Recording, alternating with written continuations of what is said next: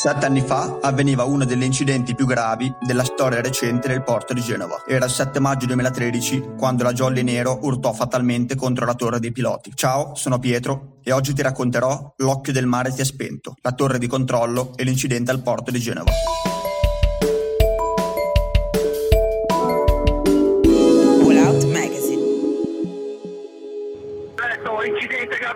Porto di Genova, la torretta della capitaneria, della rimorchiatore crollata, una nave, eh, sbagliata manovra. Una nave sbagliata manovra ha picchiato dentro, madonna.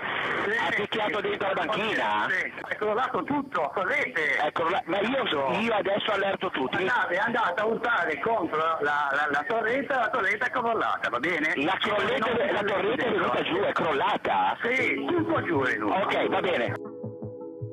La telefonata che giunge a un operatore del 118 è molto agitata. Si comprende subito che qualcosa di grave è appena accaduto. Sono le ore 23 appena passate di un martedì, un martedì placido in città.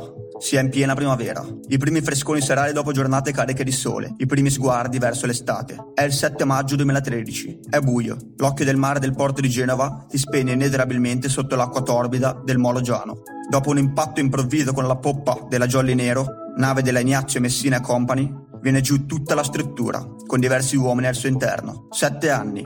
Sono già trascorsi sette anni. La torre di controllo, edificata nel 1986, da quasi un trentennio rappresentava il centro nevralgico di tutte le manovre navali. È sembrata sbriciolarsi su se stessa, immediatamente dopo il contatto subito con lo scafo. Del resto, sono state ben 40.000 le tonnellate che hanno fatto pressione su di essa. Nove vite spezzate insieme al cemento, rimaste sepolte in un impasto doloroso di acciaio, vetro e acqua salata. Genova si è risvegliata al mattino seguente attonita, mentre i primi video venivano mostrati. La dinamica dell'incidente si può osservare in particolare da alcune immagini riprese da Levante, all'altezza della sopraelevata. Si nota la Jolly Nero effettuare una manovra che le avrebbe consentito di girarsi su se stessa, così da rivolgere la prua verso l'uscita del porto anziché la poppa. Fino a quel momento, infatti, era avanzata in retromarcia. L'operazione viene svolta proprio all'altezza del Molo Giano, essendoci lì maggiore spazio. Durante la curva di indietreggiamento, però, qualcosa va storto e lo scafo continua ad avvicinarsi alla banchina anziché dare forza alle macchine e fare tutta avanti. Sono momenti concitati. Il silenzio della notte appena calata sta per essere violato da un evento drammatico. I due rimorchiatori che stanno accompagnando l'uscita della nave, lo Spagna e il Genoa, non riescono a governare un mezzo così pesante in così poco spazio. Non abbastanza, perlomeno, da arrestarne l'avanzata lenta ma inesorabile verso la torre della capitaneria.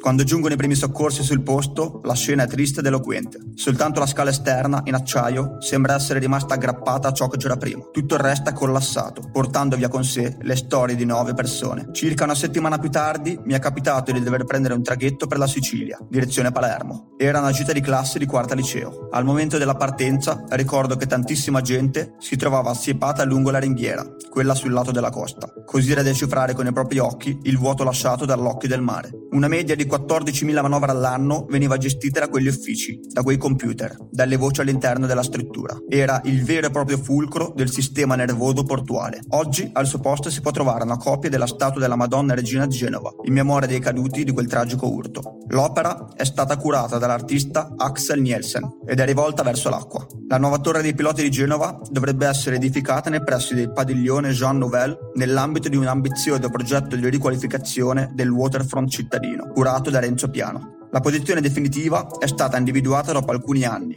e sarà parte integrante della nuova veste marittima della Superba, che dovrebbe vedere la luce nei prossimi mesi. Proiezioni sul domani, riflessioni sul passato. Oggi, 7 maggio 2020, è un giorno di triste memoria per la città. Marco De Candussio, 39 anni. Sergio Basso, 50 anni. Maurizio Potenza, 50 anni. Daniele Fratantonio, 30 anni.